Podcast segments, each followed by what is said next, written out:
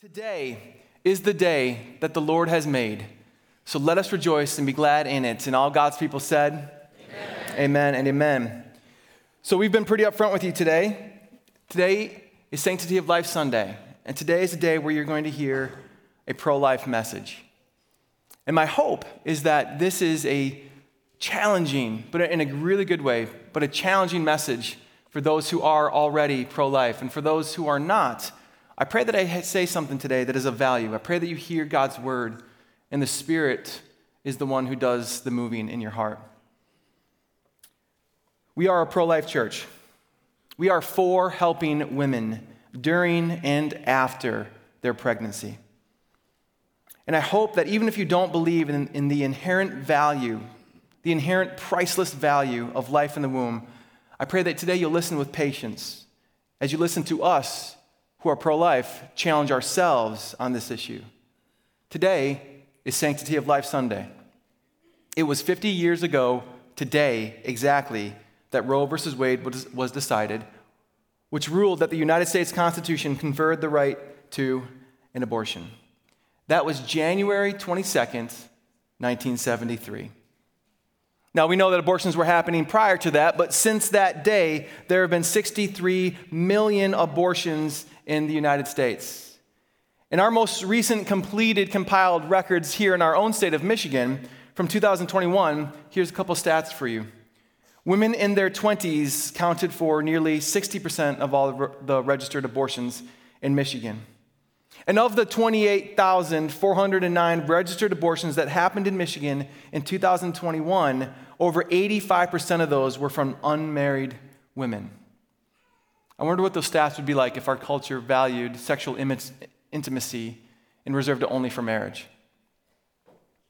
I know many people will look at these stats and think this is a celebration of progressive society as we champion women's bodily autonomy. But I'll be honest with you, I see nothing but darkness. I see a culture that values death, a culture that does not value life. I see a, I see a people who have been led astray and blinded because they've been led to believe that motherhood is bondage rather than beautiful, that children are a burden rather than a blessing. And on the Sanctity of Life Sunday, we're going to find ourselves in a passage that I think is nothing short than a true call out to the church. And so today, we're going to continue this theme that we've been, been in for a few weeks now on wisdom. We're going to continue this today as we continue our sermon series called Words to Live By. And the passage that we're going to look at today calls us to two simple words that we are to live by, and it's these two words: protect life. If you have your Bibles, would you please turn to Proverbs chapter twenty-four. We're going to look at three verses today, verses ten to twelve. And as you're turning there, a few words about Proverbs if you're just joining us. Proverbs is a book of wise sayings, a book of proverbs. It was written by and compiled by King Solomon nearly three thousand years ago, but it continues to stand the test of time because it is God's word. And like the Christians from two thousand years ago, who were known for adopting the discarded children of Rome, we, the church today, are continued to call to protect the life of unwanted children. And with this, would you hear these wise and timeless words? These wise words, these words of our Lord. Would you hear the word of the Lord? Proverbs chapter twenty-four, verses ten to twelve. If you faint in the day of adversity, your strength is small. Rescue those who are being taken away to death, and hold back those who are stumbling to the slaughter. If you say, "Behold, we did not know this," does not he who weighs the heart perceive it? Does not he who keeps watch over your soul know it? And will he not repay man according to his works? This is God's holy and precious word. Let's pray and let's continue. Let's pray. Father God, we come before you mindful that you have revealed yourself to be the creator and sustainer of the entire universe, but you have revealed yourself to be our Father. Not our mother, not our grandfather, but our Father, because that's your heart. You have the heart of a father, God.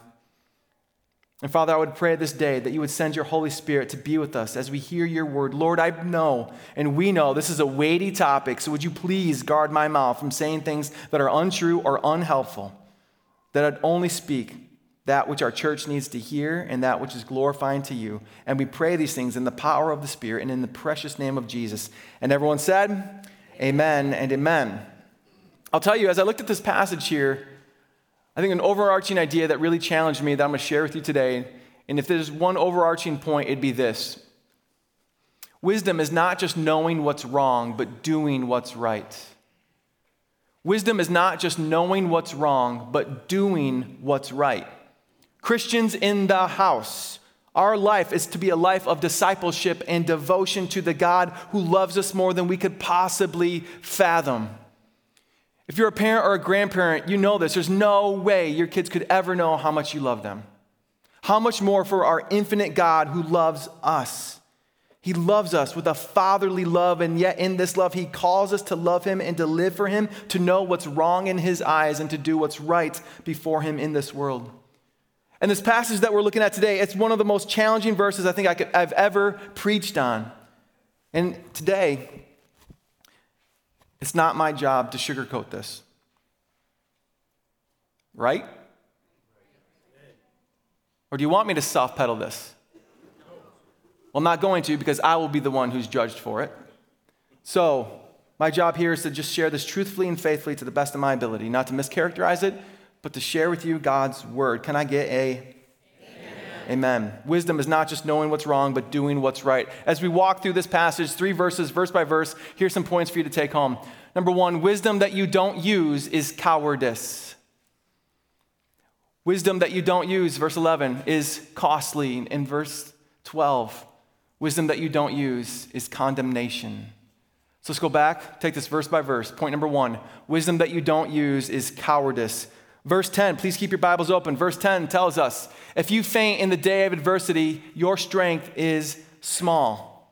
So Solomon, King Solomon, the, the writer and compiler of this book, he's telling us something very simple here. He's saying, what good is your strength if you're not going to use it when things get tough? And so because this is a book of wisdom, what he's saying to us is wisdom without the will to act is useless. Church, the challenge for us in the midst of this is what good is a church in a community if it's not going to love those who doesn't, who don't love us? If we don't stand up when evil is at the door? If you faint in the day of adversity, your strength is small. Translation, wisdom you don't use is cowardice. So what's the antidote? Be vocal. In our world, it's pretty clear that standing up means speaking up. But too many of us are too scared because we have fainted in the day of adversity. For generations, but I'd say in particular the last thirty years, for generations, the devil's been making it really easy to be a Christian in our culture. He's kept us on the couch of our society, and he kept feeding us the junk food of entertainment because he's intentionally trying to make us spiritually out of shape. He's intentionally trying to make us spiritual sluggards, and he spent generations doing this. And so what we have now is a church with no sense of urgency, a church with a misplaced identity that our identity is not in Christ alone, but our identity is being well-liked by society at large. We have no fight in us. And once we got to this place where we don't even have the strength to stand up anymore, that's when the devil's been, brought, been bringing his attack the last few years. And the church was caught taking a nap because we've been hung over on popularity and distracted by our comfortable lives. And now the day of adversity is upon us in full force. And I'm not even speaking about the normalization of sexual depravity or transgenderism. I mean the notion that what we believe is now being considered hate speech. How did it come to this? Like when I say that I'm pro-life, what our culture is culturally conditioned to hear is that I hate women. Because I'm pro-life, our culture me- thinks that means I hate women. This begs the question, have we been wise with our words? Have we been listening to the world and how the world's been receiving and interpreting our message? Have we been listening with an active ear, like we talked about last week? When we speak, do we speak the truth in love? If we speak at all. Because I'm telling you today, we need to be vocal. If wisdom we don't use is cowardice, then the response is to be vocal. But do you, do you know a key way the devil keeps Christians silent in our world? It took me a long time to realize that I myself was falling prey to this. One of the ways that the devil keeps Christians quiet is by taking a moral or a spiritual issue and making it a political one. Soon as you do that, so many Christians, they close their mouths because, well, they just don't want to get political. And while I have been pro-life for a long time, I wasn't always pro-life. I've been pro-life for a long time. I didn't speak up about it because I translated it as simply a political issue, and I didn't want Christianity getting wrapped up in politics. And while there may be political aspects to how this plays out in society, this is not just a moral issue. This is the moral issue of our day. This is an issue of life and death. This is an issue of the value of human life made in the image of God. If you won't speak up now, you wouldn't have spoken up when slavery was the law of the land here. This is not a political issue. This is a moral issue. But Christians keep silent because it's more comfortable to keep silent, and B, because we've been led to believe this is simply a political issue. And with today being the fiftieth anniversary of Roe versus Wade, we saw that decision overturned last summer with the Dobbs versus Jackson decision at the Supreme Court. And we did. We rejoiced for a moment, thinking that there was a glimmer of hope that our culture was again seeing the value of human life at all ages and stages. But that was quickly quieted in the last elections when we saw the true heart of mankind quickly respond at the state level by enshrining abortion into state constitutions. And here in Michigan, abortion is legal through the point of viability, meaning it's fully legal to abort a baby up until the moment she's born. And while this sounds morally repugnant, it's logically consistent on the pro-choice side. I mean, if it's a woman's body and it's her choice, then that means the entire way through. I think it's a morally repugnant argument, but it's at least logically consistent. Fully legal to abort a baby up until the moment she's born. And the devil keeps us quiet because he's tricked us into thinking this is just a political issue. And I'm just going to go ahead and just say a few things here. I think this is especially true for my Christian friends who are moderates and Democrats, who think that the worst thing in the, in the entire world is to be identified with or as a Republican. So many will say, I, I can't be pro-life because I don't want people to think I'm a right-wing nut job. Listen, this is not a Republican issue. They failed us too. This is not a Democrat issue. This is a moral issue, not a political one. And yes, pro-life people in Michigan lost the battle to make it illegal in our state this last November. But church, our battle is a heart issue anyway.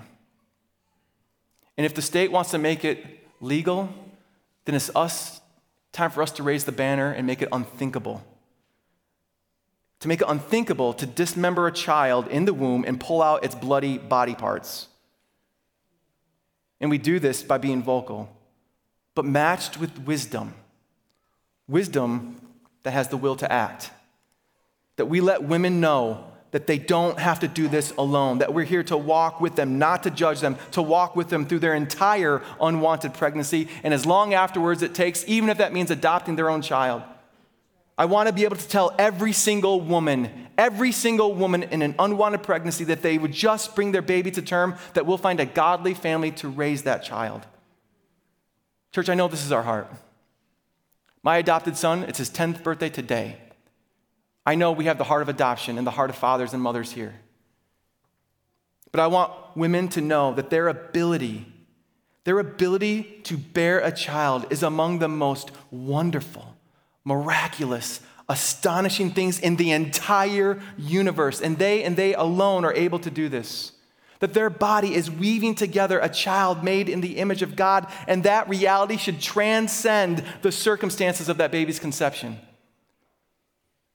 I want to live in a world where if life is an option, then life is always the choice, because we collectively believe in the value of every human life at every age, every stage, every race, every religion. But the day of adversity is upon us. So don't let your strength be small, church. Let your voice be heard and let your love be known. Be vocal. Second thing our passage shows us is that wisdom that we don't use is costly. Go to verse eleven in your Bibles. Rescue those who are being taken away to death. Hold back those who are stumbling to the slaughter. If our wisdom isn't matched by our will to act, it's costly. It's so costly, it could mean death. Again, going back to the twenty twenty-one reports, shows that three to four abortions were happening every month from women residing in Barry County, but three to four abortions were happening every day in Grand Rapids.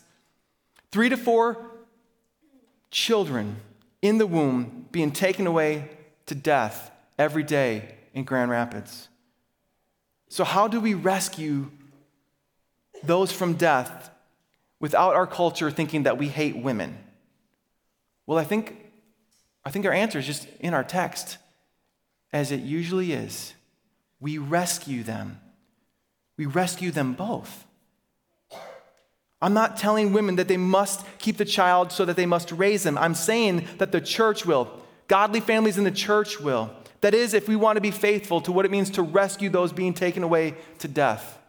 See, I think pro-choice people think that the pro-life cause is simply about keeping women down, keeping them submissive, keeping the patriarchy alive, because we're forcing them to raise children that they don't want. And I'm saying, no, we will raise your child.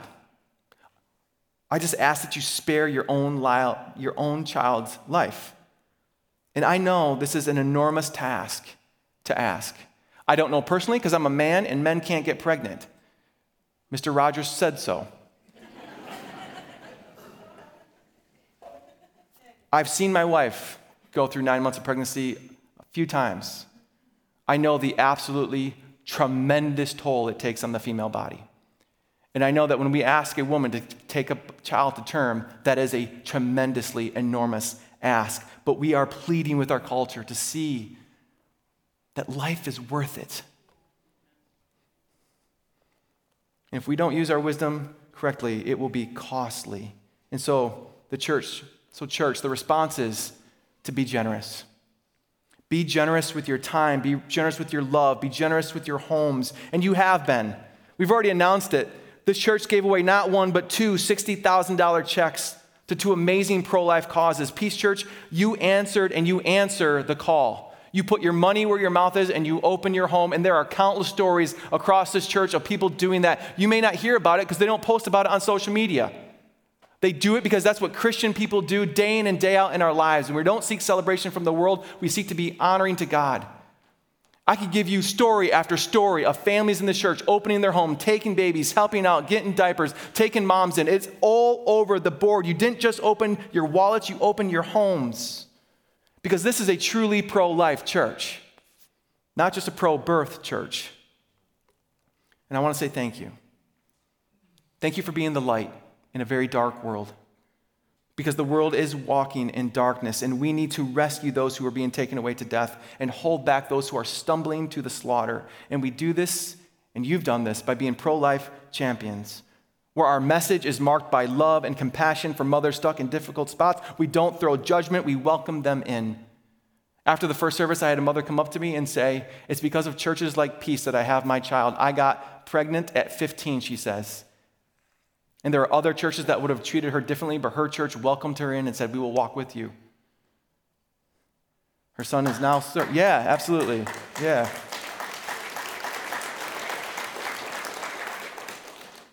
I want every mother to know that the church will come around them. Without question, I want them to be convinced in their mind of this. But we also do this by sharing the gospel. By sharing the full gospel of Jesus Christ. But many who call themselves Christians, they haven't been doing this, and there's been a great cost to our culture. And not just to our culture, but to, but to the three thousand five hundred children aborted every single day for the last fifty years, every single day straight. Yes, there's been a great cost, but church, we have to reckon with this, that wisdom that we don't use is condemnation. Verse, thir- verse twelve goes on to say, behold, if you say, behold, we did not know this, does not he who weighs the heart perceive it? What this verse is saying is that it's saying that God knows your heart. He knows the extent of your knowledge. He knows everything you think, everything you say. We can't hide behind a false ignorance. We know abortion results in the death of a child, so you can't hide that. You can't make excuses before God. What body parts are you actually pulling out of the womb when an abortion occurs? This is so pathetically obvious to our world that even comedy... Secular comedy can't deny this anymore. There are two very, very popular comedians right now, and in their recent routines, they each touched on the topic of abortion in their comedy routine. I'm not going to recite the whole joke for you, but every, every good joke, right, needs a good setup. So I want to I want to share with you their setup to this joke. Because comedy says what we all know anyway, but it just does it in a way where we can laugh so we don't have to grapple with our own sin. Here's what one of them said in the setup to a joke. He said, pro-choice always made sense to me because I don't like people telling me what to do. And I was always just like, it's your body. Who am I to tell you what to do with your body? So that always made sense to me. However, I still think you're killing a baby. It's not a baby yet. That's what they say. That may or may not be true. I don't know. I'm not a doctor. But I tell you, my gut tells me it doesn't make sense.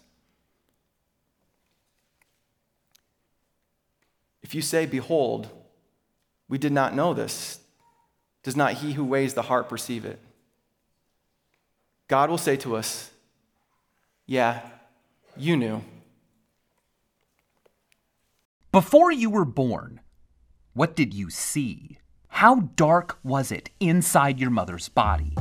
Pretty much no visible light gets deep within our body cavity, but a uterus? Well, inside a womb at night, this is what you would see.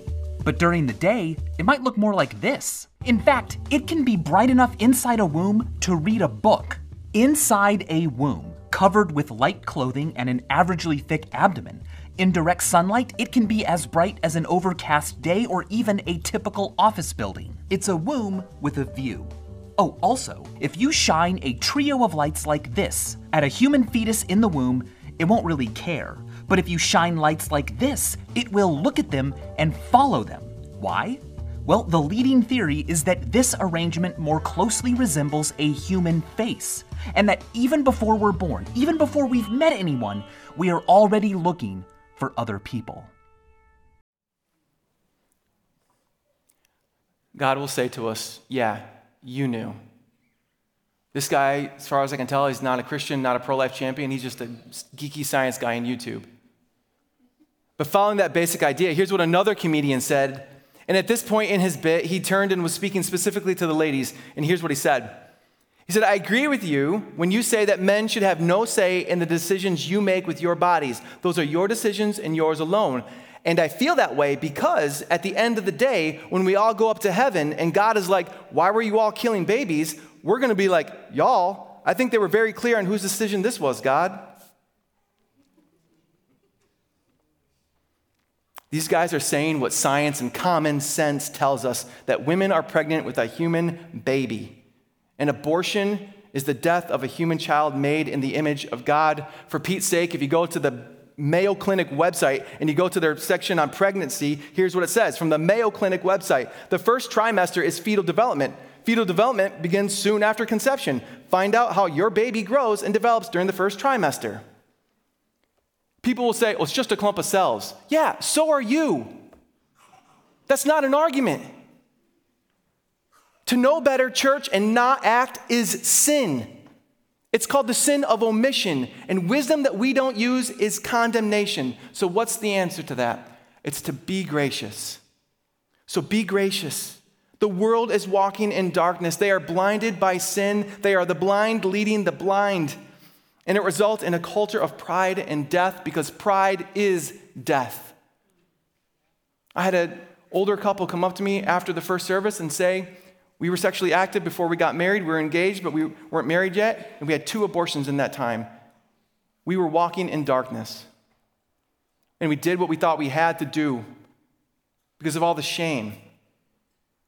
And that's what I'm saying, church, we got to be gracious, not condemning. We have to be generous, not judging. We have to be gracious. The objective, church, hear me on this. Please, church, hear me on this. The objective is not to be proven right. The objective is to see it to be on earth as it is in heaven. If you're out there just to be proven right, then you're just as prideful as the world is. So we need to be gracious. Why? Because God has been gracious to us. For those who know Christ as their Savior, we know it's by grace that we are saved. Nothing that we could have done. We were lost and dead in our sins, and we deserved nothing but the wrath of God. And we have salvation, not because of anything we did, but because of what Christ has done. God knows our every move. Every move. Verse twelve continues.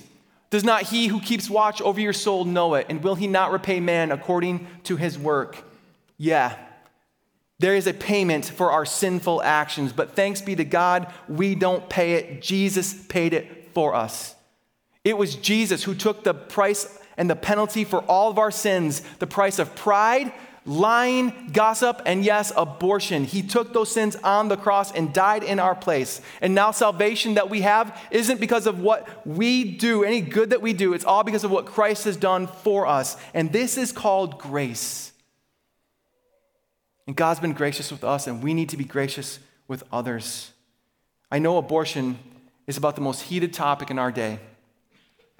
But church, let me remind you that Jesus never got into a screaming match with those who he was ministering to, so we better not.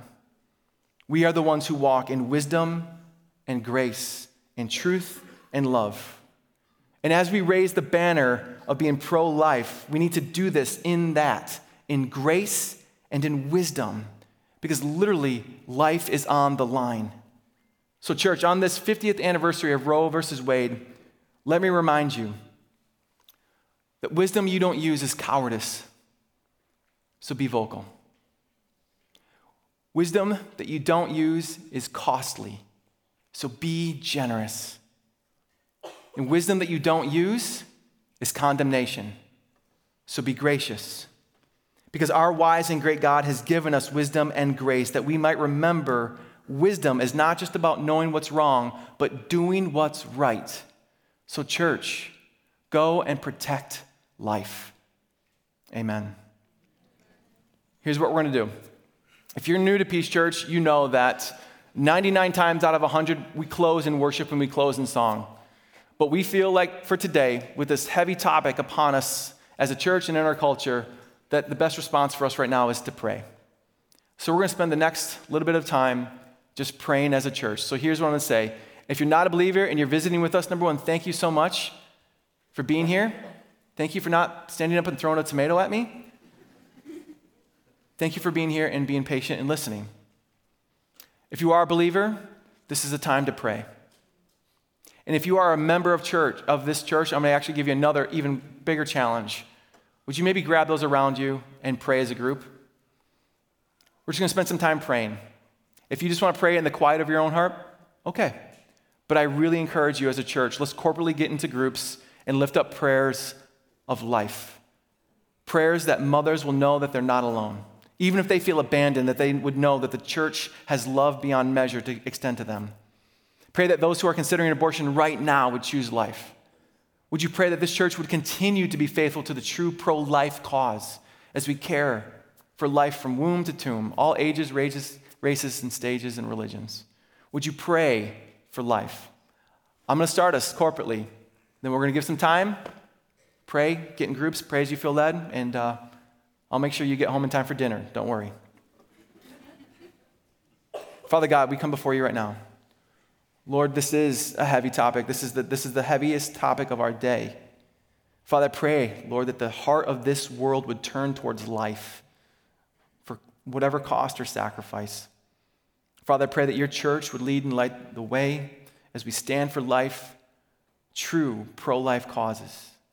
Father, let us be a people that continue to be vocal, but we do this with wisdom and in love, that we'd be generous with our homes and our times and our money, and that we'd be gracious as we are mindful that you've been gracious to us, God. So, Father, we are thankful, Lord, that we know that you hear these prayers, the prayers of these saints. You hear these prayers because of the blood of Jesus who died in our place. So, Spirit, would you move among your church here at Peace as we lift up prayers, prayers of life. Church, pray.